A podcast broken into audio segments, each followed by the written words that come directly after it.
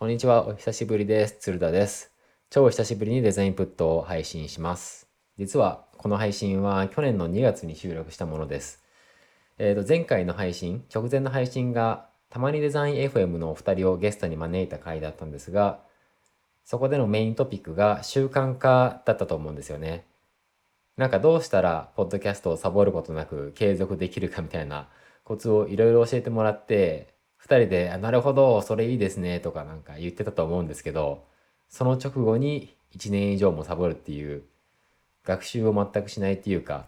言ってることとやってることが違うっていうのはまさにこういうことだなっていうふうに思ってます。で今回のエピソードなんですけど若松くんが当時発売されたばっかりの超フレッシュな本について紹介をしてくれてる回です。ただもう1年以上経っちゃってるので全然フレッシュじゃなくなってしまってます。若松くん編集が遅れて本当に申し訳ありません。えー、とただ内容としてはタイムレスなものだと思うので逆に今改めて聞き直す価値がある内容かなとも思います。あとはちなみにデザインプットがしばらく更新されなかった理由は単純に僕が仕事に集中しすぎていたからです。若松くんとの関係が悪くなったとかそういうことじゃないのでご安心ください。アシスタントにポッドキャストが更新されなかった理由を聞いていいのかわからなかったって言われたので一応補足しておきます。1年以上も間が空くと僕も若松くんもかなり仕事や生活環境の状況が変わっています。なので次回あたり近況報告会とかやりたいなと思ってます。あとですね、せっかく1年以上もブランクが空いたので何もなかったかのように始めるのはもったいないなと思って特に意味はないんですがこのエピソードからシーズン2とさせてもらいます。あとそれにちなんでデザインプットのイントロの曲をリニューアルしました。今回は長年一緒にバンドをやってきたドラマーの数になんとデザインプットのためにオリジナルのイントロ曲を書き起こしてもらいました。ちなみにその数は、えー、とメジャーリーグのポッドキャストを数年前からやってるので、もし野球に興味がある方は、アルファベットでワイルドシングで検索してみてください。小ノーツにもリンクを貼っておきます。それでは前置きはこんなところにして、エピソード42新しいイントロとともにお楽しみください。デザインにまつわるトピックを発信するデザインプット主なトピックは UI/UX アートディレクションウェブデザインフリーランスの鶴田とインハウスの若松が対談形式でお送りします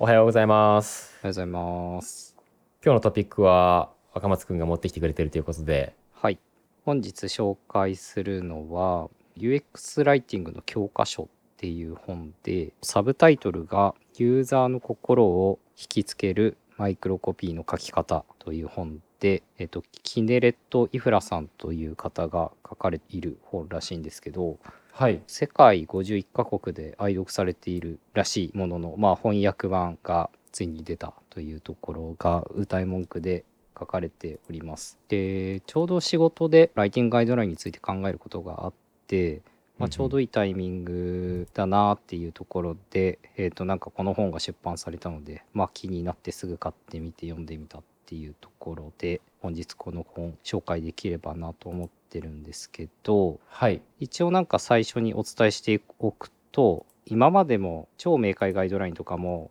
割と本の内容を紹介するみたいなやり方してきたかなって気がするんですけどはい。著作権的に大丈夫かなみたいなところがちょっと気になっててあ、はいはい。俺も、俺も思ってた。はい。はいなのでなんか本に書かれていることをまあなんか引用しながらベースに話していこうかなとは思ってるんですけどそうだね。はい。はい、なんか丸々紹介する部分もあれば割とちょっとざっくり要約するような部分もあったりして間違って意味が伝わる可能性とかももしかしたらあるのでそのあたりはまあ何か問題があればご指摘いただいたりしていただければなっていうところとあと、まあ、全量全然紹介するっていう形ではもちろんないので正しい知識みたいなものはぜひ本を買っていただいて確確かめていただければなと思っておりますのでこの本を少しでも知ってもらうきっかけになったりとかこんなこと書いてあるよっていうところの気づきになってもらえたらいいなっていうところで紹介させてもらえたらなと思ってっております。はい、そうですね。今後もそれぐらいの感じで紹介できたらいいですよね。内容を 丸々紹介するだとちょっと良くないので、はい。まあ、必ず自分たちのインサイトもそこに加えるとか、もしくは、まあ、その一冊だけじゃなくって複数の本を読んでまとめてみるとか、そういう感じにしたいですね。うんうんうん。そうですね。はい。それで言うと今日あんまりなんかそういう感じでメモしてきてないのでちょっとどうやって話そうかなっていう感じは話しながらになると思いますけどはい。はいちょっとうまく編集前提で 了解です。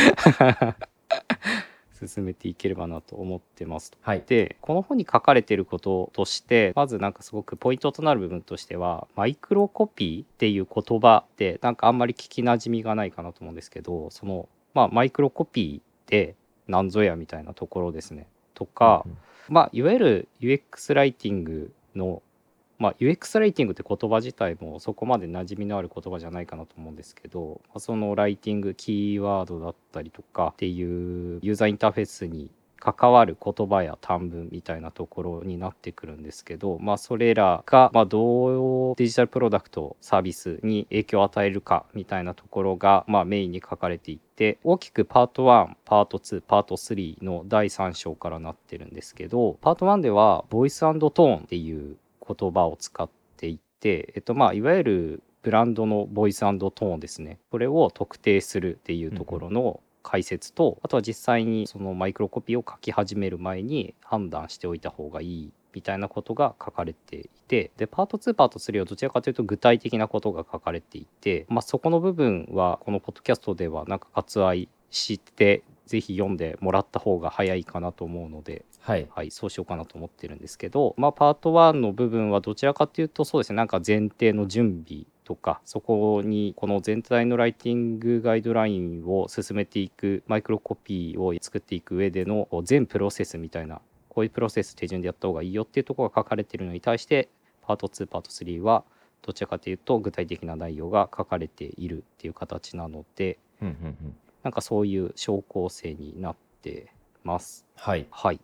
で、ちょっとざっくりこうマイクロコピーとは何かみたいなところと、あとなんかどんな手順でどんなことを注意しながらそのボイストーンのデザインっていうところをしていけばいいのかっていうところについて書かれていることを要約してお伝えできたらなと思っています。はい。で、えっ、と、マイクロコピーって結構海外では言われてきてる言葉なのかなっていう気がするんですけど、鶴田さん自身はよく聞いたりしてますか？してるというか、聞いたことあります？そうですね。僕はあの、2020年と2019年もかな、の合計3分の1ぐらいは UX ライティングに時間を費やしてきたって言っても過言じゃないぐらい、ライティングについて、そのライティングガイドラインを制定するのに時間を使ってきた感じなので、マイクロコピーっていうのは自分の中ではめちゃくちゃ馴染みのある言葉になっちゃってるんですけど、もしかしたらまだそんなに一般的には知られてないのかもしれないですね。ただ僕のうんうん本棚の3分の1はもうライティングのもので埋まっちゃってますね。おー、なるほど。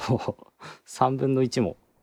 ちなみになんかどんな本を読まれてました？とまず今もしかしたらその UX ライティングの教科書の元になった本ってどれなんだろうと思ったんだけどこのストラテジックライティング for UX かもしれないしあとは Kindle 版でダウンロードした Writing is Designing っていう英語の本かもしれないしうんうん。これは多分違うな「ザ・マイクロコピー」っていう本もあるんですけど、はい。えーこれは、まあ、まさにもうマイクロコピーのことが書いてるやつでそれ以外のところは結構文法の本が多いですね。いつも日本語で悩んでいますっていうやつとか、うんうんうん。日本語表記ルールブックとか、うんうん日本語文法ハンドブックとか、あとはコピー力みたいな、この辺はちょっと結構視点が違いますけど、売れるコピー力的なやつと、言語化みたいなところで、これは違うかな、ずるい日本語、あとこの辺がすごい役に立ったんですけど、えっ、と、類語辞典の正確類語辞典ネガティブ編とか、せうん感情類語辞典とか、正確類語辞典のポジティブ編とかがありますね。なるほど。そんな感じかな？あとはでも UI、UX 系だと最近は全然調べてないんだけどもうライティングガイドラインがある程度制定が終わったのでだけど当時は UX ライティングの本があるやつは片っ端から読んでましたね。ライティング for Interaction っていうやつとあそんぐらいかな？うんうん、なるほど。確かに。やっぱ海外版の書籍だといろいろなんかそれに関する本っていうのが出てきているけれども。っていうとこなのかもしれないですね。そうですね。なんか日本語の本だとなんかピンポイントでマイクロコピーについて書いてる本っていうのはまだそこまで多くなくてそうですね。一冊ぐらいしかないかもしれないですね。うんうんなるほどですはい、ああと結構あのほ本じゃなくてノートとかミディアムの記事とかから学習することが多かったですね。あとは、うんうん。あの Material ガイドラインにもライティングのことちょこちょこ書いてあったり他の Shopify の Polaris とかにも確か書いてあった。なんかいろいろどのガイドラインが良かったかな。世の中の有名なデザインシステム IBM とかもライティングについて書いてあったような気がするし、うん、そのあたりもまあまあ参考にしたって感じですね。うんうんうん。そうですね。マイクロコピーっていう感じっていうか、まあ、 voice tone みたいな感じかな。マイクロコピーに関してはよく Mailchimp が例に出されてますけどなんか最近その辺のドキュメントも減ってきた感じがしてますね。うんうんうんうんそうですね。確かにノートとかなんかそういうところでなんか発信されてきてるなっていう印象も確かに感じるのとあと,、えー、とこの本の中にもこの企業はこういう感じの定義をしてますよとかなんかこういう工夫してますよっていう事例が結構豊富に載ってまして結構手っ取り早く大手の会社というかなんか信頼できるサービスがなんかどういう表現してるかみたいなところをなんかこう比較しながら具体例見ていけるみたいなところがすごくポイントになってるかなと思うのではい。はい、なんかそういう意味ではすごくよくまとまってる本だなっていう感じがしてますがそのマイクロコピーっていう言葉自体がまだそこまでメジャーじゃないのかなっていう気がしてますと。で、はいえっとなんか言葉自体は2009年にジョシュア・ポーターさんっていう方が自身のブログにライティングマイクロコピーマイクロコピーを書くというタイトルの記事を投稿してなんかある e コマースのプロジェクト用に作成した決済フォームについて紹介したっていうのがなんか始まりだそうで、まあ、そこでほんのちょっとの言葉を正しい場所に正しいタイミングで付け加えただけで UX が劇的に変わったよっていうところの発信をしたっていうところからなんかマイクロコピーっていう言葉が使われだしたそうです。で多分諸説あると思うんですけどこの本の中に書かれているマイクロコピーの定義としてはユーザーインターフェースに付記するちょっとした言葉や短文のこと。これはユーザーが起こすコードに直接影響を与える。はい。って書いてあって下に3つ、えー、と箇条書きでその内容が書かれてるんですけど1つ目が行動を起こす前にモチベーションを向上させる。はい。2つ目が行動に伴って指示を与える。っていうところと3つ目が行動の後にフィードバックを返す。っていうこのまあ3つの主な目的があるよっていうことが書かれてます。はいまあ主にはなんか確かにこれかなっていう感じはするもののデジタルプロダクトの中で使われてる言葉って他にもまあいろいろ多岐にわたる部分もある気がするので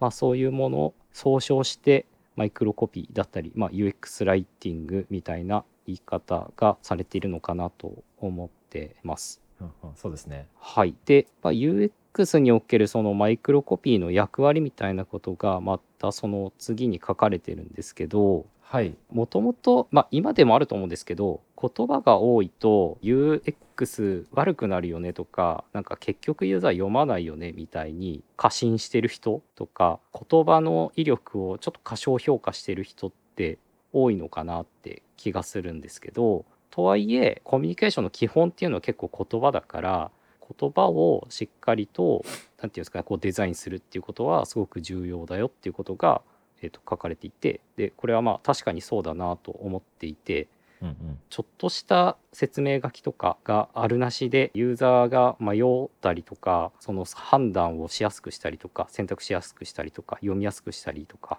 まあ、認識しやすくしたりっていうことって簡単にできるというか全然印象違うなみたいなことはなんか私もデザインしてて結構最近思うところで慣習的な使いやすい UI にすればするほど実はその使い方としては慣れているもののなんか自分たちが意図したニュアンスは伝わりづらくなってったりとかっていうジレンマを抱えるシーンとかは結構あるなと思っててそういう時にごちゃごちゃしない程度に UI を邪魔しない程度にちゃんと言葉を入れてあげるってことって重要だしまあそこにどういう言葉を入れるかっていうことは結構普段からデザインかかる方は考えられている人多いんじゃないかなと思うのではい。はい、なんかそういう意味でマイクロコピーの役割っていうのは、まあ、確かにすごく重要だなっていうことは腑に落ちたなっていうところです。そうですね。あ一個加えていいですか？はい、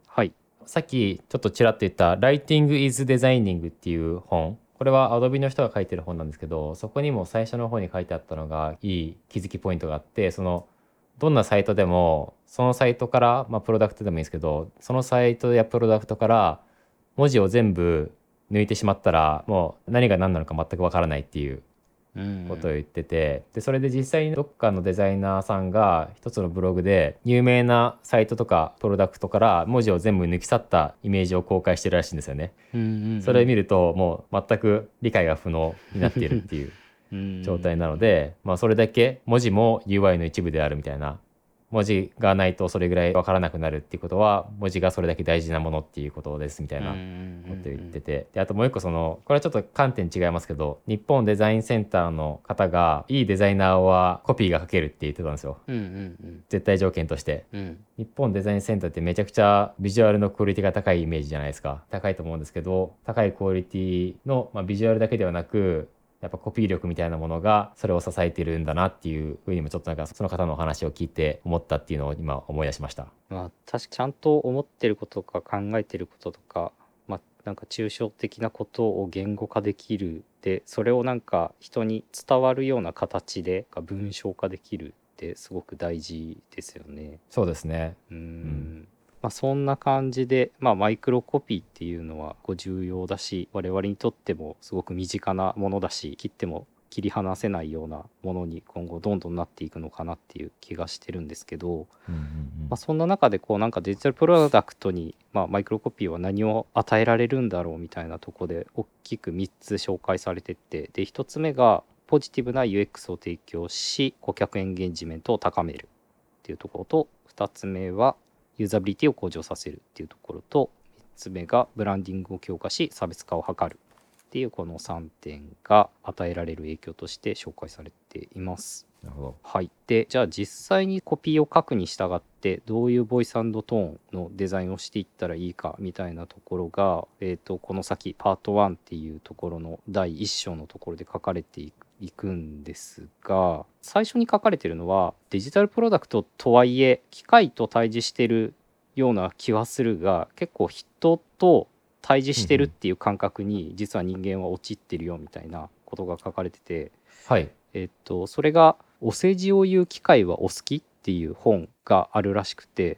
それが人とコンピューターとのインタラクションの研究をされているというなんかスタンフォード大学教授のクリフォード・ナスさんっていう方とコリーナ・イエンさんっていう方が共同で書かれている本で100回ものインタラクション関連の研実験研究結果がまとめられている書籍らしいんですけどはい。その本の中でコンピューターを扱う人々は人間社会で他者とコミュニケーションを取る時の一般的な規範に従うみたいなことが分かっているってことが書かれていてほうほう。まあつまりこうコンピューターを人間であるかのようにコンピューターと接している時には振る舞うよっていうことが分かっているってことが書かれてます。まあ、そういう意味でもかなりこうパーソナリティというかちゃんとこうボイストーンみたいなところを意識しつつデジタルプロダクトが一人の人間であるかのように人間味を持たせて会話しながらサービスに対峙するっていうことがすごく重要だよっていうことが書かれていて、まあ、そこも結構なんか裏付けがあるっていう研究データがあるそうですっていうところと。はい。はい。あとは、まあ当たり前なんですけど、だからこそそのボイストーン次第で、こう、ユーザーの受け止め方みたいなものは変わるよねっていうところで、そのデジタルプロダクトの中にある言語要素と非言語要素の一貫性があるのとないのとだと、そのやっぱ受け取り方っていうのは全然違っていて、そこの連携が取れてないと、ちぐはぐな印象を受けるし、逆に一貫性があると、まあ、一つのより人格としてパーソナリティとして理解しやすくなるので言語非言語っていうところだけじゃなくて全体のブランド戦略というかブランディングとか。どういうトーンマナにするかみたいなところをちゃんと棚卸ししていった上でボイストーンっていうものを制定してそれをちゃんとライティングに落としていくっていうその一貫した流れっていうのがすごく大事ですよっていうことが書かれています。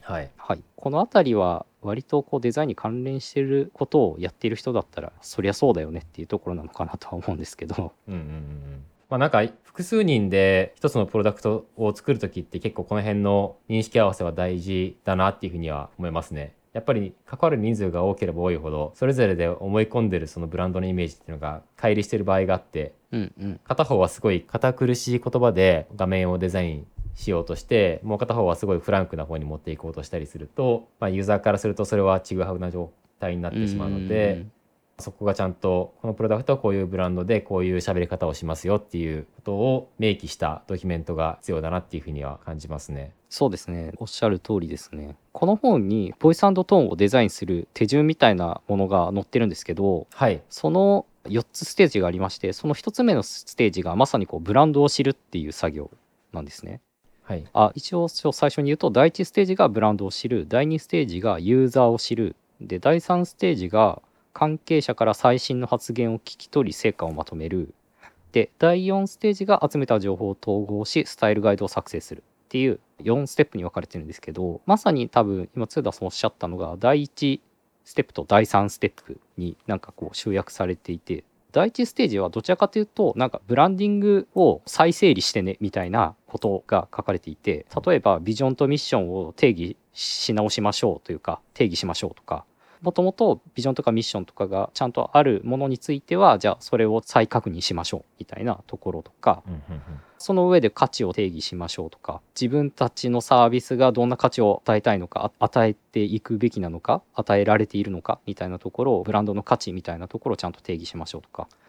あとはまあ、えー、とちゃんとこうパーソナリティっていうものを定義しましょうとか。そういうことが第一ステージのブランドを知るっていうところでさらにそこについて第3ステージのところでは関係者から最新の発言を聞き取り成果をまとめるっていうとこなんですけど、まあ、第1ステージで策定した項目について本当に正しいかなみたいなところも踏まえてステークホルダーにヒアリングして共通認識取ってそのブランド認識みたいなものがみんなそう思ってるよねっていうところの正確性を高める作業をしてくださいみたいなところが書いてます。はい、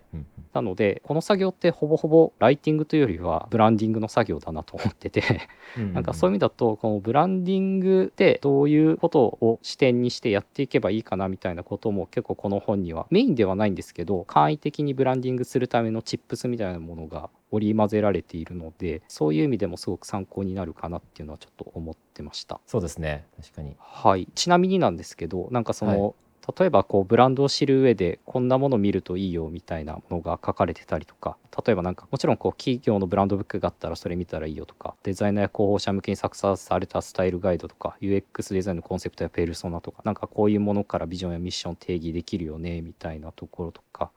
あとはなんか価値を定義するっていうところで言うとブランド活動に必要不可欠な重要価値を、まあ、5つぐらい選定してそれぞれの価値を1から3行の言葉で説明するといいですよってことが書かれていてそれに対してこういう企業がこんな感じで策定してますよっていう事例が載ってたりするんですけどはい。それとは別でなんかこうチップス的に116の価値みたいな感じで価値になりうるキーワードが116個並んでるページがあって最重要価値みたいなものをどういう言葉で定義したらいいか分かんない人はなんかこの中から参考にしてねみたいなリストが載ってたりしてなんかその言葉のリストだけでも参考になったりするのでそれいいですなんかそうたいうチップスがあったりもするのでそういう構成が嬉しい本ですね。それいいですね。え例えばどんなちょっといくつか例を投げてもらってもいいですか？うんとじゃあなんか左上から10個ぐらい話すとサスティナビリティ適合性コミュニティ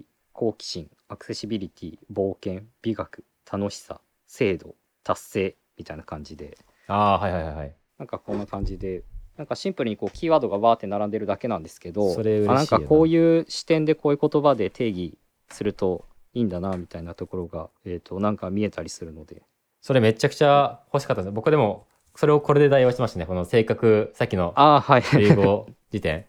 うんうん。ちなみにこの本もめちゃくちゃおすすめ。これ僕もしかして一回紹介したことあるかな？一押しとかで。あそうですね。一押しだったかどうかあれですけど紹介いただいた気がします。そうですね。ブランドの定義の時にめちゃくちゃ役に立つんですよね。どう言語化すればいいのか分かんない。形容詞みたいなのがいっぱいあるんで。例えばこっちに書いてあるのは、遊び心があるとか粋ウィットに富む影響力が強いおおらか穏やか大人っぽいお人よし温和外交的賢い型破り活発感覚的勘が鋭い感謝の心がある感傷的とかたくさんこのなんだろう人のパーソナリティを表す言葉がいっぱいあってなんかそこからあそうそうこの会社ってこういう感じっていうこの言葉はしっくりくるっていう目指してるものとしてなんかヒントになるっていうかその手がかりになるっていう感じがすごいしてたのでその本にもそういう一覧があるっていうのはめちゃくちゃいいアイディアだなって思いました。そうですね。実際に迷ったことがある人って多分たくさんいると思うんで本当になんかそういう意味で言うと津田さんの本の方がもう少しこう自分たちが表現したいものに対してこういう言葉選べばいいんだなっていうところの関係性は探りながら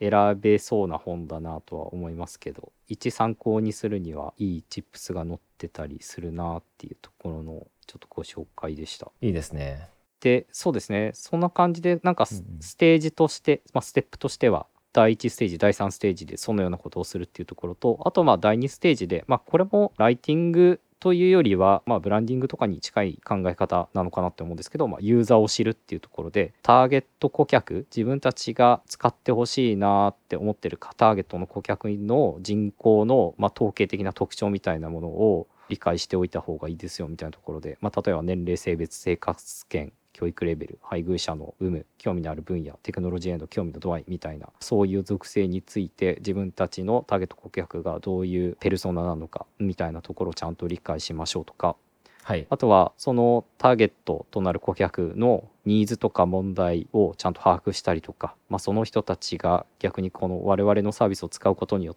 てだったりそれらを達成することによってどんな夢や希望を描くのかみたいなゴール設定ですねみたいなところをちゃんと言語化しておくことが大事だよとか。あとはじゃあ逆にそれを満たす上で阻む要因マイナス要因みたいなものはどんなものがあるのかなみたいなところを、まあ、自分たちのサービスに照らし合わせて考えてみたりとか。そういういったことを踏まえてユーザーを深く知っていって、まあ、どういうユーザーに対してブランディングしていくのかライティングを書いていくのかみたいなところを理解する。っていうステージが第2ステージとして書かれてます。この辺は結構もうライティング以外の UI とかプロダクトのデデザイン全般を設計する上でも必要になる情報っていう感じの印象ですよね。そうですねなんか多分ちゃんとまとまってるサービスにおいてはあら改めてここに力をかける必要はそこまで多くないのか大きくないのかなって思うんですけども、はい。まあ、ただなんかちゃんと今、えーとまあ、全部でなんか6項目ぐらいあって、まあ、先ほど言ったようなこう人口構成比ユーザーの人口構成をちゃんと明らかにするとかニーズと問題を見極めるとか夢や希望を言語化するとか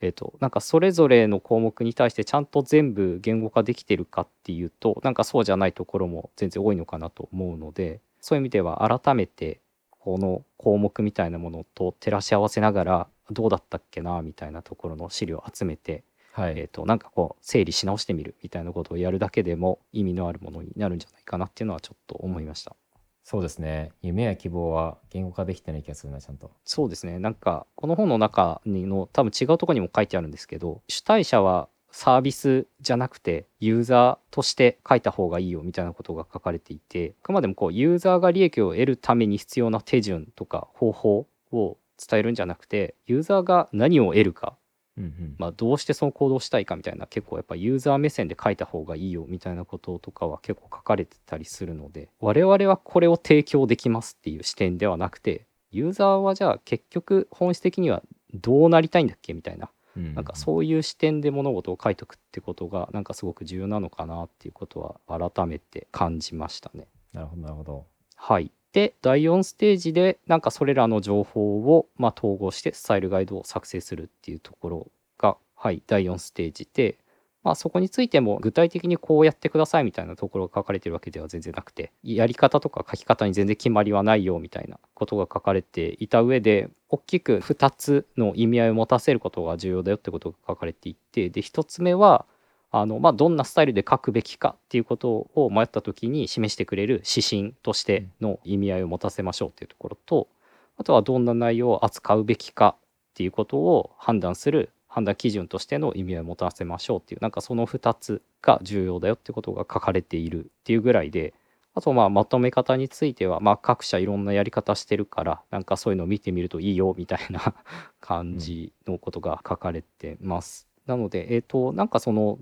ボイストーンをデザインする手順みたいなところで言うとシンプルな4構成になっていてはい。ちょっと繰り返しになるんですけどブランディングの作業をするみたいなところとか自分たちのユーザーをちゃんと知るっていうところとかそれらをステークホルダーに再確認して、まあ、自分たちの共通認識を取ってちゃんと精緻なものにしていくみたいなところが、まあ、主にできていればその先ライティング書く上での指針としてすごく有用なものができるんじゃないかなっていうところが、まあ、全体のプロセスになってます。うんうんうん。はい。で次の章とかでは会話体ライティングっていうことが書かれているんですが最後にここの話をちょっと紹介して今回は終わりにしようかなと思ってるんですけどはい。ここで書かれてることがすごく面白くてそんな視点で物事考えたことなかったなって思ったんですけどほうほざっくり話すと書き言葉と話し言葉って違うよねみたいなことが書かれていてサービスの担当者がなんかこうサービスとかデジタルプロダクトに書かれているライティングって別のイメージに置き換えるとそのサービスの担当者がまあなんかその場にいてその人が自分に話しかけてきてくれてるみたいなことをイメージするといいでしょうみたいなことが書かれてるんですけどう。はい。なのでインターフェースに表示される言葉っていうのは実際に顧客と対面してこう語りかける言葉となんか同じような働きをしますよと。うんうん。で従来は割とこう人間味のあるサービスを必要としなかったような業界もこれからは人間らしさのことを学んでいかなきゃいけないよっていうことが書かれてるんですけどその上でデジタルプロダクトのボイストーンはできるだけ人と人との会話に近づけることが重要なんですけどまあ実際にはやっぱ多くのプロダクトが人間らしさからほど遠くて書かれる言葉の多くは結構機械的で堅苦しくて無味乾燥でパーソナルな言葉遣いはまるで感じられないですよねと。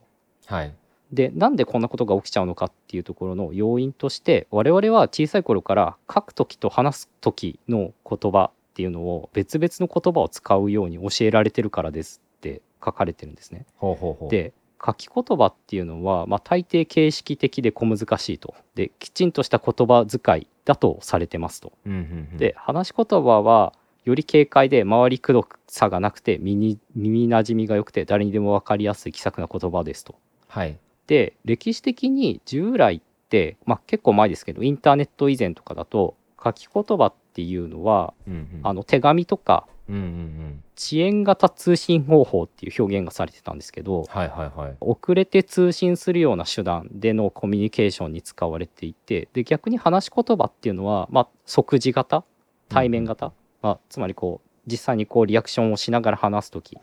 とかあとはテクノロジーが発達してからにはなりますけど電話でのコミュニケーションとかぐらいにしか使われてなかったですよと。なんですけどインターネットがやっぱ普及して電子メールとかが出てきたりとかソーシャルネットワークとか、まあ、チャットとかそういうものが出てきたことによってそのなんかギャップがほぼ完全になくなってきてるよみたいなことが書かれててうんうんうんカーメル・ワイズマンとイラン・ゴネンさんが書いた「インターネット・ヘブライ」っていう本があるらしいんですけどその中で次のように書かれていてはい。インターネットは書き言葉と話し言葉を分断していた古い壁を壊し第三の選択肢を出現させた会話ライティングだうんうん。って書かれているそうです。つまり書き言葉と話し言葉のいずれか一方じゃなくて両者の要素を併せ持った表現みたいなところを意識していくことがすごく大事だよっていうことが書かれてます。なるほど。まあ、それがなんかいわゆるこの章でいう会話体ライティングっていう表現なんですけど確かにな。なんかちょっと例を聞きたいですけど、でも確かにあの、メールは、その手紙と対話、手紙で書く文章と喋り言葉は全然違うっていうのはまずんうんすごくそうだなと思うところで、で、メールと対話も結構違いますよね。ああまあそうですね例えば、メールって何々様っていうふうに最初書くじゃないですか。確かにあえて形式的に、そうですね。っていうかビジネスメールは？ってことですよね。あ、そう、ビジネスメールは。あ、そうですね。ビジネスメールじゃないような LINE とかは喋る言葉と全く変わんない気もするな。うんうんでもなんか大阪の人は LINE だと標準語らしいですけどね。全然違うそうなんですね。らしいけど。その人によるんじゃないですか。いやなんか大阪の人は LINE はあの標準語で喋る言葉は大阪弁らしいですよ。あそうなんですね。あじゃあ、そこでもまだなんか書き言葉話し言葉のギャップが存在はしてるんですね。そう。それはちょっとまあ関係ないかもしれないけど、えっ、と、でもそうですね。確かに面白いですね、これ。この話を聞いたときに、とは言っても喋り言葉を書いちゃったらさすがにラフすぎない？っはいはいていう感情あがそうですねはい出てきたんですけどそれについてとか何か書いてませんでした？そうですね話し言葉イコールなんかこうラフな表現をしていいっていうことではなくてはい例えばすごく真摯で丁寧な言葉を遣いをする分かりやすい人っているじゃないですか。なんか多分ああいうイメージではいはいはいはい。不適切な言葉使うのはダメだよみたいなこともちゃんと書かれてるんですけどなんかそこでの不適切とはっていうところの定義で言うと存在で正確さを欠き誤解を生みやすい言葉っていうのはつは話し言葉だから使っていいってわけでは全然ないよとか文法が崩れてたり一貫性に欠けてたりしていい加減な言葉っていうのはうんうん。なんか話し言葉だからって言ってこれも使っちゃダメだよみたいなところで。つまりこう話し言葉っていうといろんなものをはしょってこうラフな表現でしていいっていうなんかイメージを持つと思うんですけどなんかそういう意味で話し言葉っていうことを使ってるわけじゃなくてあくまでも丁寧で敬意にあふれた文法的に正しい話し言葉はいっていうなんか意味合いで話し言葉っていうことを使ってますと。そういうことね。えっ、と、じゃあ逆に話し言葉では言わないだろう、これっていうもので、ウェブとかデジタルプロダクトに溢れてる書き方ってどんな感じなんだろこれもなんか例であるんですけどう。うん。次のようなルールを役立てて考えてみるといいでしょうみたいなところで例えばなんかそのまさに会話では口にしないような言い方をしないみたいなことが書かれててダイヤルしたい電話番号を入力してくださいみたいなものはもう何番におかけですかっていう表現にするといいですよとかうーん、もう一回お願いできますか？ダイヤルしたい。ダイヤルしたい電話番号を入力してくださいはいはいはい。ってなんかこう書いてあるライティングについては何番におかけですか？はてななるほど。みたいなそういう表現に例えばするのがその会話で口にするような言い方ですよねみたいな。はいはいはい、とはい。例えばこのサイトへの登録をすでに完了している方は E メールアドレスとパスワードを指定してくださいっていう言葉に対してははい。ユーザー登録はお済みですか？それではメールアドレスとパスワードを入力してください。って言葉に変えるといいですよとか。2段階の UI 設計になるんですか？そうですね。なんか完了している方はみたいなそういう表現じゃなくてそれってもうお済みですか？みたいな終わってますか？みたいな疑問を投げかけた上で終わってるんだったらこれ入力してくださいね。みたいな誘導にするとか他にもなんかいろんな例があってでまあなんかその上でも注意することみたいなすべきことみたいなところとかが書かれてたりはするんですけどそういうことを意識するともう少しこうフランクな会話体ライティングフランクというかなんか書き言葉としては硬すぎるけど、えー、ともう少しこう丁寧な表現なんか話し口調っぽくてこうユーザーにはより直感的に伝わりやすい表現みたいなところが実現できるかなってことが書かれてます。なるほど。なんかそこちょ若干なんかまだ腑に落ちきってないところがあって、うんうん、対応型にするとなんか質問系にほとんどなっちゃいそうな気もしたんですけど、あはいそれは？それも質問形を使いすぎるのは良くないけど、うん。質問を投げかける方針にするというかはい。質問をするっていうこと自体はなんか悪くないやり方ですよというかむしろヒントとしてはいいですよみたいなことも書かれてて、うんうんうん。えっと質問するとそれに返事をするっていうやり取りの感覚が生まれて複数の人間が会話しているかのような流れを作ることができるから、はいえっと、そのユーザーの反応を促す効果もあるしなんか実際に人とこう対話しているよみたいなイメージを得られやすいので例えばこれも例で出てるんですけどパスワード送信先のメールアドレスを入力してくださいではなくてこのリンクの送り先はどこですかっていうなんか文言に変えてなんかその多分次にフォームがあってそこにメールアドレス入れさせるみたいな感じになると思うんですけどそういう風にするのも効果的ですよみたいなことが書かれてたりはします。そうなんだ。そのパターンは見たことないですね。ああまあ多分日本だとあんまりないみたいなところはあるのかもしれないですね。それもなんか文化とかによる部分はあるのかなと思うので、うんうん、うん。一概に全部質問形にするとか日本人にとって見慣れないものを増やすことで逆になんかこうフランクすぎたりとかっていう印象を与えるのは良くないとかっていう判断は全然できるかなと思うんですけど。ただなんか例えば、えー、とパスワードをお忘れの場合じゃなくてパスワードをお忘れですかみたいな感じで書かれているサービスってよく見るじゃないですか。あ、それはありますね。はいはい。なんかそういうレベル感でなんかポイントポイントで分かりやすく疑問形にしてあげる質問にしてあげるみたいなことはいはい。もなんか多分効果的なんだなっていうことは自分としてはすごく実感したなっていう感じでしたね。結構厳選しないといけないと思うんですけどね、これ。本当になんか例えばお店に例えると、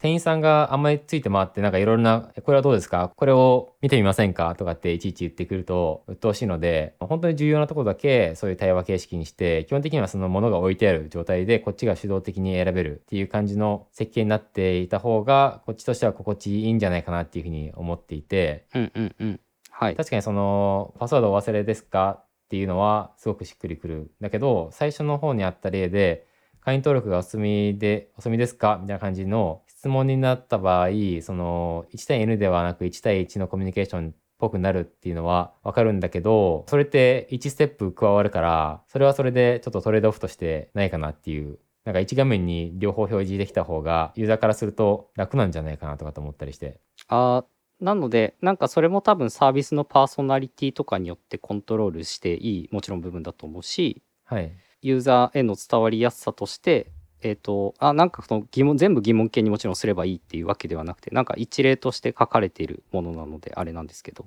はい。なんかそのあんまりこう堅苦しくしすぎるとそうなんかやっぱ人間味を感じられなくなるので一アイディアとしてそういう表現もありますよっていう多分紹介として載せられてる感じなのでそうですねなんか全てそうしちゃうっていうところではもちろん全然ないと思うしなるほどなるほどはい、そうですねそれだそうおっしゃることもめちゃめちゃよくわかります。で、えっ、と、あ、最後にちょっとなんか、まとめじゃないんですけど、その会話体ライティングのなんか6原則みたいのが載ってて、そこにはなんか別に質問形式にしてくださいみたいなことは書かれてなくて、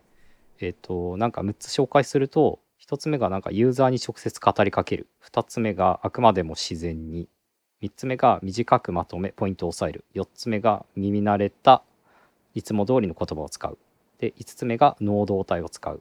6つ目が流れを作る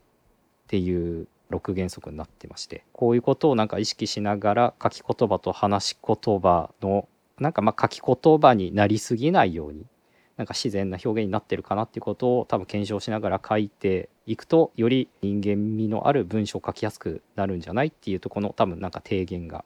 されているというような形になってると思うので、はい、なんかそういうことを意識しながら私もやっていけたらいいなっていうことをすごく実感しました。というところがこの章でした。なるほどなるほど。ありがとうございます。一個僕このライティングガイドラインを頑張った時に結構思ったことがあってこれどうしようかな。話なかっちゃまあ次回に伸ばしてもいいんですけどそのブランドパーソナリティを定義するじゃないですか。でそれの、まあ、ブランドに沿ったライティングをするっていうことになると思うんですがでもちろんそのユーザーのニーズとかそのプロダクトが叶えようとしてることとかによってピンポイントで、まあ、こういう言い回しの方がいいよねとかっていうのは出てくると思うんですよね。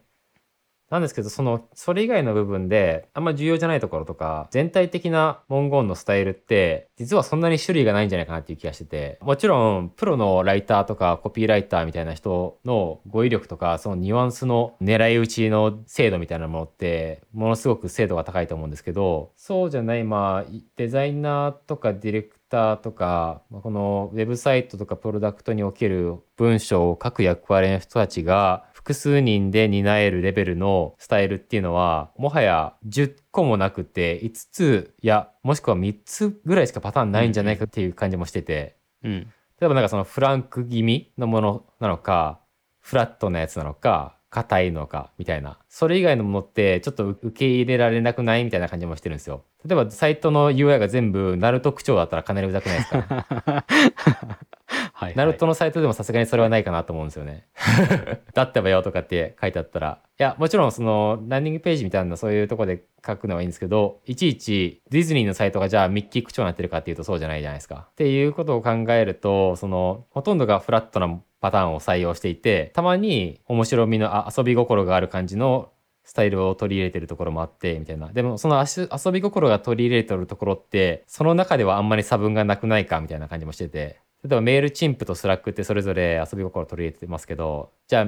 文章を見ただけでこれは Mailchimp の文章だね。これは Slack の文章だねって見分けつけられるかなって言われると危ういなって気がするんですよ。でなんかそこの辺の結局その3パターンのどれかになるんであれば最初のブランド定義ってそんなに細かくやる必要あるのかなっていう気もしててそれはライティング以外のところで、まあ、デザインの設計全体をやる上では精度高める必要はあると思うんですけどなんか落としどころとしては結局パターン数少ないんじゃないかっていうのが僕のちょっと今思ってるところなんですよ。そうですね個人的にも例えばフォームを入力させる時に書く文章とか定定型文的にって言い方したらあれですけどなんか割とそう決まってるものっていうのはかなり多いなって思っててで今自分がやってるところでもなんか実際の対象の文言をこうバーって洗い出してみるとこれもういじりようがないよなみたいな。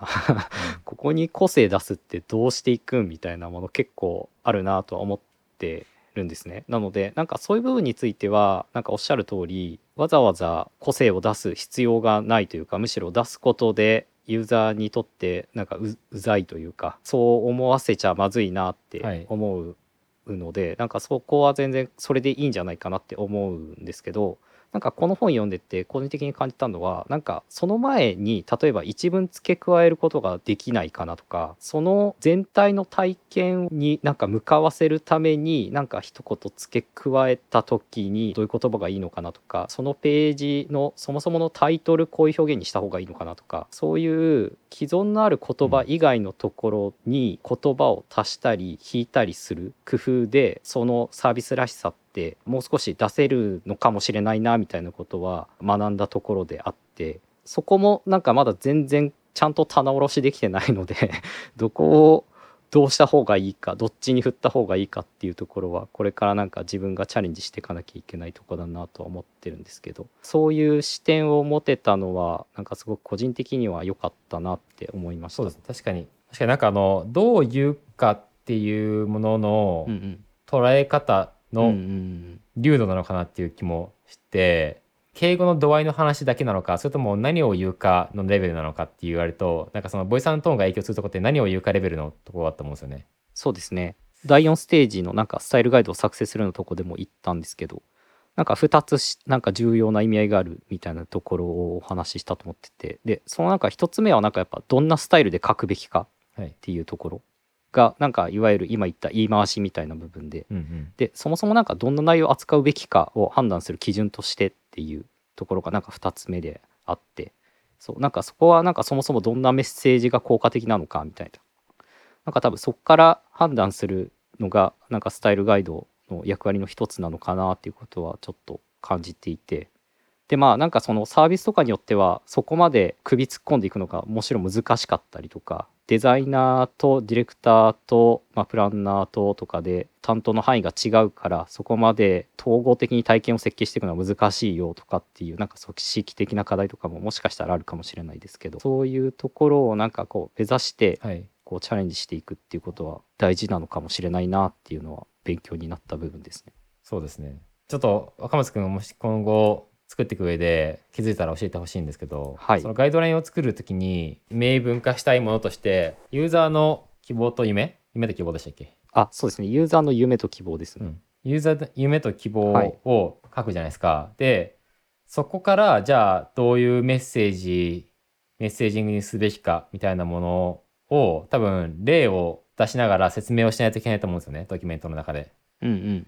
例えばこういう言い回しでなくてこういう言い回しにしましょうあこういうメッセージじゃなくてこういうメッセージにしましょうみたいな。でなんかその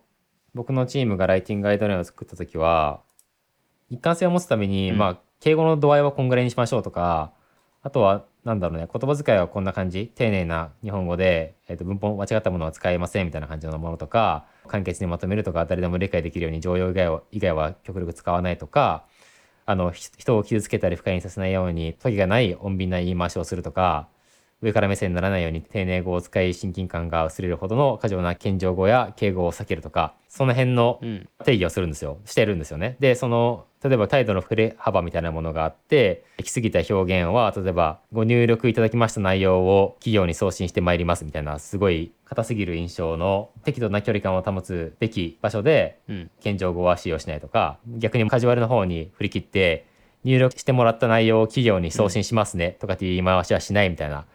でその間のそのご入力いただいた内容を企業に送信しますが正しいですよみたいな、うんそういう表をいくつか作ってるんですけどこれってなんかどの企業もどのサービスもこれじゃないみたいな思っちゃうんですよ。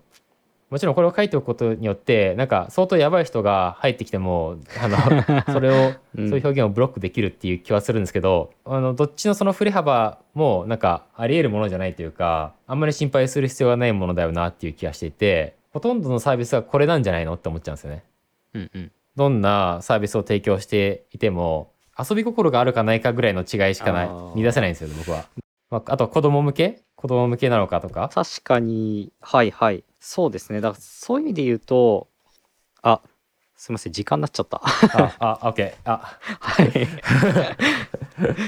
ちょっとまあぜひなんかこの本見てみていただくと分かるんですけどでもやっぱなんか日本と海外とでのなんか表現の